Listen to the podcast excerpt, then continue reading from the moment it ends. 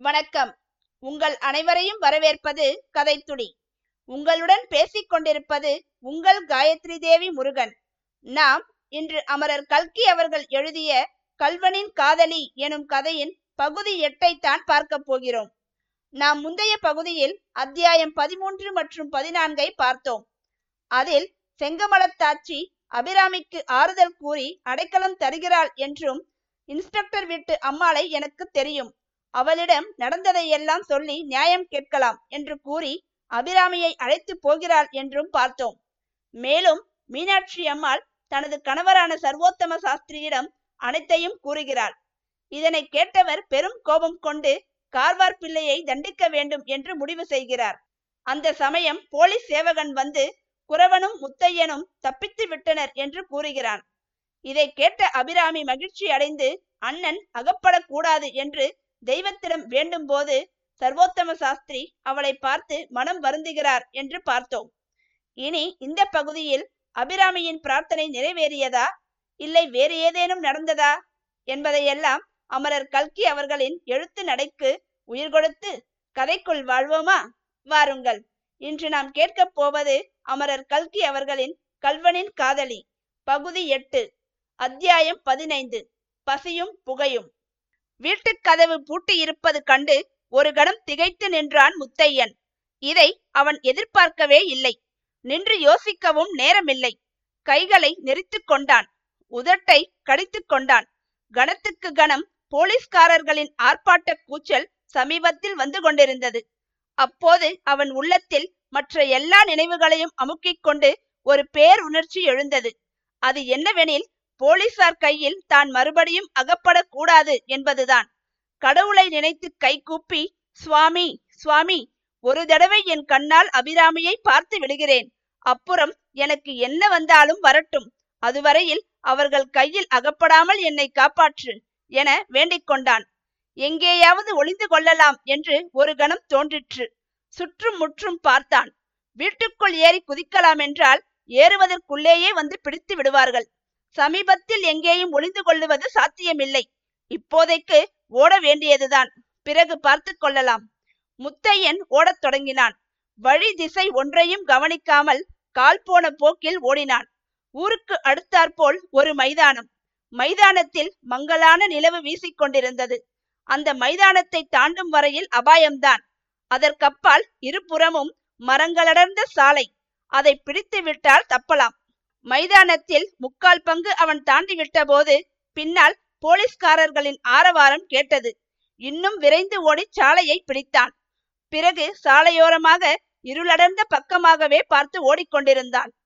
Police ஆரவாரங்கள் நின்று வெகு நேரம் ஆன பிறகும் அவன் நிற்கவில்லை. ஏழெட்டு மைல் தூரத்துக்கப்பால் அந்த சாலையானது கொள்ளிடத்து லயன்கரை சாலையுடன் சேர்ந்தது. முத்தையன் அவ்விடம் வந்தபோது சந்திரன் அஸ்தமித்து நன்றாக இருளடர்ந்து விட்டது. அங்கே சாலை ஓரத்தில் ஒரு சுமைதாங்கி இருந்தது. அதில் சற்று உட்காரலாம் என்று முத்தையன் உட்கார்ந்தான். அப்படியே தலையை சற்று சாய்த்தான். அடுத்த நிமிஷம் நித்திரையில் ஆழ்ந்து விட்டான். பளபளவென்று பொழுது புலர்ந்தது. நாலாவிதமான பட்சிகளின் கானம் கேட்டது. வயல்களின் மடைகளிலே பாய்ந்து கொண்டிருந்த தண்ணீர் தம்புரா ஸ்ருதியைப் போல் இனிமையாக ஒலித்தது. கொஞ்ச தூரத்தில் ஒரு குடியானவன் தோளில் கலப்பையுடன் உழவு மாடுகளை ஓட்டிக்கொண்டு தெம்மாங்கு பாடிக்கொண்டு வந்தான். அபிராமி உன் தொண்டை எப்போது இவ்வளவு லட்சணமாச்சு? என்று சொல்லிக்கொண்டே முத்தையன் கண்களை விழித்தான். அந்தண்டையும் இந்தண்டையும் பார்த்து முழித்தான். உடனே நேற்றைய சம்பவங்கள் எல்லாம் ஞாபகம் வந்தன. சட்டென்று கீழே குதித்து பக்கத்தில் கொள்ளிடத்து படுகையில் இறங்கி அவ்விடம் அடர்ந்து வளர்ந்திருந்த நாணற்காட்டில் மறைந்து கொண்டான். குடியானவன் அந்த சுமைதாங்கியின் அருகில் வந்த அதே சமயம் இன்னொரு பக்கத்திலிருந்து இரண்டு போலீஸ் சேவகர்கள் வந்தார்கள். பாவம் அவர்கள் ராத்திரியெல்லாம் கண்ணை விழித்து அலைந்து ரொம்பவும் களைத்து போய் காணப்பட்டார்கள். அடே இங்கே எங்கேயாவது ஒரு ஆலைகளை பார்த்தாயா? என்று ஒரு போலீஸ்காரன் அந்த குடியானவனை பார்த்து கேட்டான். குடியானவன் திரு திருவென்று விழிக்கவே இன்னொரு போலீஸ்காரன் அடே என்னடா முழிக்கிறாய்? ஆளு தேலை எதையாவது பார்த்தாயா? என்று அதட்டும் குரலில் கேட்டான். குடியானவன் தன் கையில் வைத்திருந்த ஒரு காகித பொட்டலத்தை சட்டென்று பின்புறமாக எரிந்துவிட்டு சாமி நான் பார்க்கலைங்க நான் பார்க்கவே இல்லைங்க என்று அலறினான். அவன் பொட்டலத்தை எரிந்ததை போலீஸ்காரர்களில் ஒருவன் பார்த்துவிட்டான் அதை எடுத்து பிரிக்கத் தொடங்கினான். குடியானவன் ஐயோ சாமி நான் இல்ல நான் போடவே இல்ல என்று இன்னும் அதிகமாய் கதறினான். பிரித்த பொட்டலத்திற்குள் ஒரு தேலை கண்டதும் போலீஸ்காரன் அலறி அடித்துக்கொண்டு அதை கீழே போட்டான். இரண்டு கான்ஸ்டபிள்களும் அந்த குடியானவனுடைய இரண்டு காதுகளையும் பிடித்து கொண்டார்கள். என்னடா சமாச்சாரம்? நிஜத்தை சொல்லிவிடு. இல்லாவிட்டால்? சாமி சாமி சொல்லுறேனுங்க எங்க துரைச்சாமி இருக்கான் இல்ல துரைச்சாமி. அவன் நேத்தி நான் தூங்கிட்டு இருந்த போது என் காதிலே கட்டரும்பை போட்டானுங்க. அதற்கு பதிலாய் அவன் மேலே போடுறதுக்காக தேலை பிடிச்சிட்டு வந்தேனுங்க சாமி. அது உங்களுக்கு எப்படியோ தெரிஞ்சுக்கிடுத்தே அதெல்லாம் ஆச்சரியமா இருக்கு? என்று மூக்கின் மேல் விரலை வைத்து ஆச்சரியப்பட்டான் குடியானவன். போலீஸ்காரர்கள் அவனை பிடரியை பிடித்து ஒரு நெட்டு நெட்டி தள்ளிவிட்டு மேலே சென்றார்கள். சற்று தூரத்தில் மறைவிலிருந்து இதையெல்லாம் பார்த்து கொண்டிருந்த முத்தையன் நாணர்காட்டின் வழியாக மேலே நடக்கலானான். நடக்கும்போது யோசித்துக் கொண்டே போனான். இன்றெல்லாம் போலீஸ் நடமாட்டம் அதிகமாய்த்தான் இருக்கும். ஆகையால் சாலை பக்கம் தலை காட்டக் கூடாது. ஒருவன் கொள்ளிடக்கரை நாணர்காட்டில் மட்டும் புகுந்து விட்டால் அவனை கண்டுபிடிக்க யாராலும் முடியாது என்று முத்தையன் கேள்விப்பட்டதுண்டு. அது உண்மையென்று இப்போது நன்றாய் தெரிந்தது. நாணலில் பத்து அடி தூரத்தில் உள்ளவனை கூட பார்க்க முடியாது. பல மைல் விஸ்தீரணம் படர்ந்திருக்கும் அக்காட்டில் மறைந்திருப்பவனை எங்கே என்று தேடுவது? எத்தனை பேர் தேடினால்தான் ஆகிற காரியமா? ஆகவே எவ்வளவு நாள் வேண்டுமானாலும் அங்கே நாணர்காட்டில் அவன் அகப்படாமல் இருக்கலாம். ஆனால் இருந்து என்ன செய்வது? எதற்காக இருக்க வேண்டும்? எத்தனை நாள் அப்படி இருப்பது? அபிராமியை பார்ப்பதற்கு வழி என்ன? அபிராமியின் நினைவு வந்ததும் அவள் வீட்டை விட்டு எங்கே போயிருப்பாள் என்று சிந்திக்கத் தொடங்கினான். அப்போது நேற்று மத்தியானம் கான்ஸ்டபிள்கள் தன்னை போலீஸ் ஸ்டேஷனுக்கு அழைத்து போகையில் வழியிலே செங்கமலத்தாச்சி வீதியின் மறுபக்கம் போய்க் கொண்டிருந்ததும் அவள் தன்னை வியப்புடனே பார்த்துவிட்டு சென்றதும் ஞாபகம் வந்தன. ஐயோ அந்த பாவிகள் என்னை கைது செய்து கொண்டு போகிறார்கள் என்று மட்டும் தெரிந்திருந்தால் ஆட்சியிடம் அபிராமியை பார்த்து கொள்ளும்படி சொல்லி இருப்பேனே என்று நினைத்தான். ஆனால் தான் சொல்லாது போனாலும் செங்கமலத்தாட்சியேதான் அபிராமி உண்டியாய் இருக்கக்கூடாது என்று சொல்லி அவளை தன்னுடைய வீட்டுக்கு அழைத்து போயிருக்க வேண்டும். இல்லாவிட்டால் அபிராமி வேறு எங்கே போயிருப்பாள்? ஒருவேளை ஒருவேளை கார்வார் பிள்ளைதான் மறுபடியும் வந்திருப்பானோ? அந்த நினைவே அவனுக்கு எல்லையில்லாத துன்பத்தை அளித்தது. நூறு தேள்கள் சேர்ந்தாற்போல் கொட்டிவிட்ட மாதிரி இருந்தது. தலையை அதிவேகமாக ஆட்டி அசைத்து அந்த நினைவை போக்கிக் கொண்டான். அப்படி ஒரு நாளும் இராது. அவ்வளவு துணிச்சல் அவனுக்கு ஒரு நாளும் வராது. ஆனால் ஏற்கனவே அவன் தனக்கு செய்த தீங்குதான் கொஞ்சமா? பாவி போலீஸில் பொய்க்கேஸ் எழுதி வைத்து தன்னை கைது செய்தானே. அடே கொலை பாதகா! அப்போது முத்தையனுக்கு வந்த கோபத்தில் பக்கத்தில் இருந்த நாணலையெல்லாம் பீத்தெறிய தொடங்கினான். நாணலின் கூறிய முனை அவன் உள்ளங்கையை அறுத்து அதனால் ரத்தம் கசிந்து கொண்டிருந்தது கூட அவனுக்கு தெரியவில்லை. அப்போது பட் என்று அவனுக்கு சமீபத்தில் ஒரு கல் வந்து விழுந்தது. தூரத்தில் சாலையில் சு சு என்று சத்தம் கேட்டது. சாலையில் போகிறவன் யாரோ நாணல் அசைவதைக் கண்டு நரியாக்கும் என்று நினைத்து கல்லை விட்டு எரிந்திருக்க வேண்டும். நாணர் காட்டிற்குள்ளே கூட ஜாக்கிரதையாய் தான் இருக்க வேண்டும் என்று முத்தையன் அப்போது அறிந்தான். அத்தியாயம் பதினாறு. திருடன் திருடன். அன்று சாயங்காலம் கையெழுத்து மறையும் நேரத்துக்கு முத்தையன் நாணர்காட்டிலிருந்து நயன்கரை சாலைக்கு வந்தான். நேற்று மத்தியானத்துக்கு பிறகு அவன் சாப்பிடவில்லையாதலால் கோரமான பசி அவனை வாட்டிக் கொண்டிருந்தது. உடம்பு சோர்ந்து போய் இருந்தது. தள்ளாடி தள்ளாடி நடந்தான். லயன்கரைக்கு பக்கத்தில் ராஜன் வாய்க்காலுக்கு அப்பால் ஒரு வாழைத் தோட்டம் இருந்தது. அதில் வாழை குலைகள் தொங்கிக் கொண்டிருந்தன. முத்தையன் அங்கே சென்று ஒரு வாழைத்தாரில் சற்று சிவந்திருந்த ஒரு காயை பறித்து கடித்தான். தின்ன முடியாமல் துப்பிவிட்டான் கொஞ்ச தூரத்தில் தென்னந்தோப்புக்கு மத்தியில் ஒரு கோயிலின் ஸ்தூபி தெரிந்தது.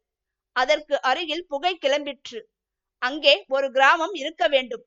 கிராமத்தில் உள்ள வீடுகளில் இப்போது சமையல் நடந்து கொண்டிருக்க வேண்டும். இதை நினைத்த போது முத்தையனுடைய பசி அதிகமாயிற்று. அவனை அறியாமலேயே முத்தையனுடைய கால்கள் அந்த கிராமத்தை நோக்கி நடந்தன.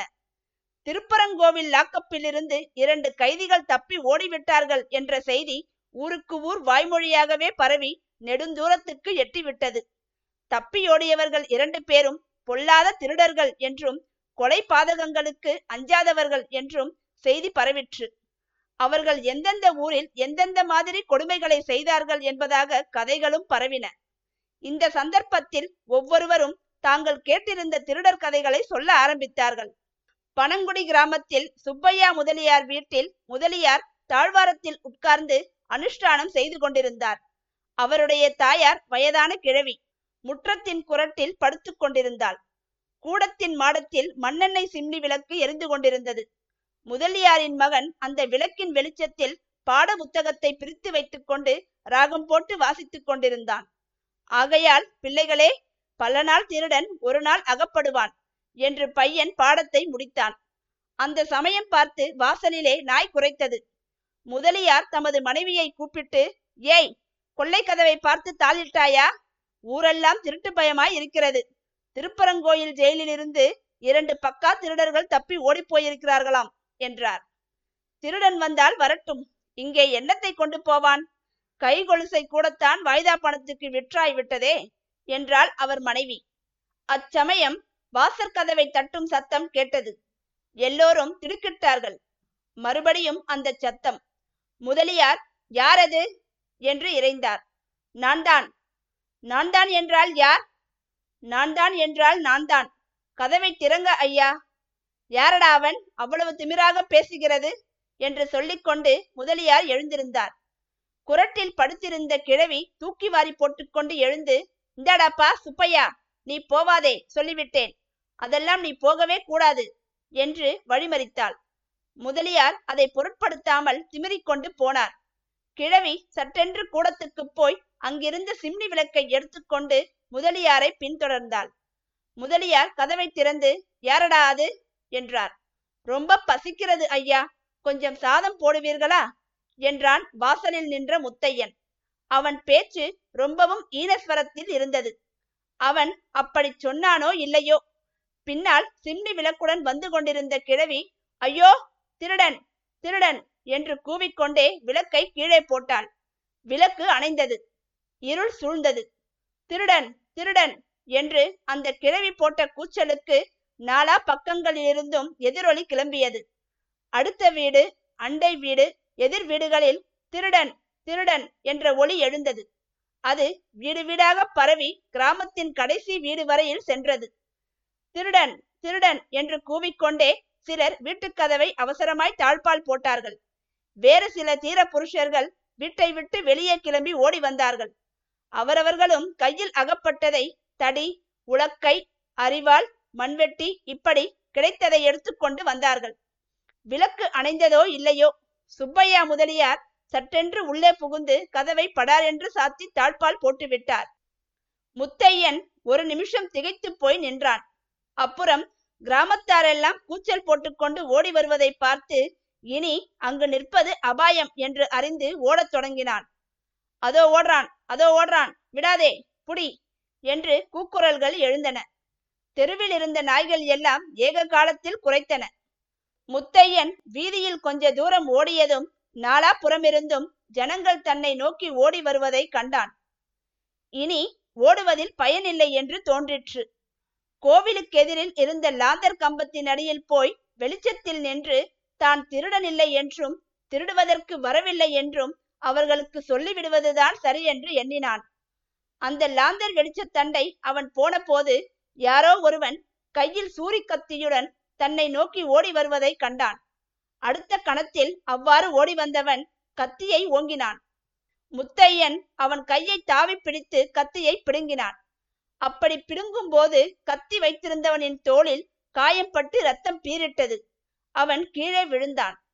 முத்தையனுடைய கையிலே இப்போது கத்தி இருந்தது. அதில் ரத்தம் தோய்ந்திருந்தது.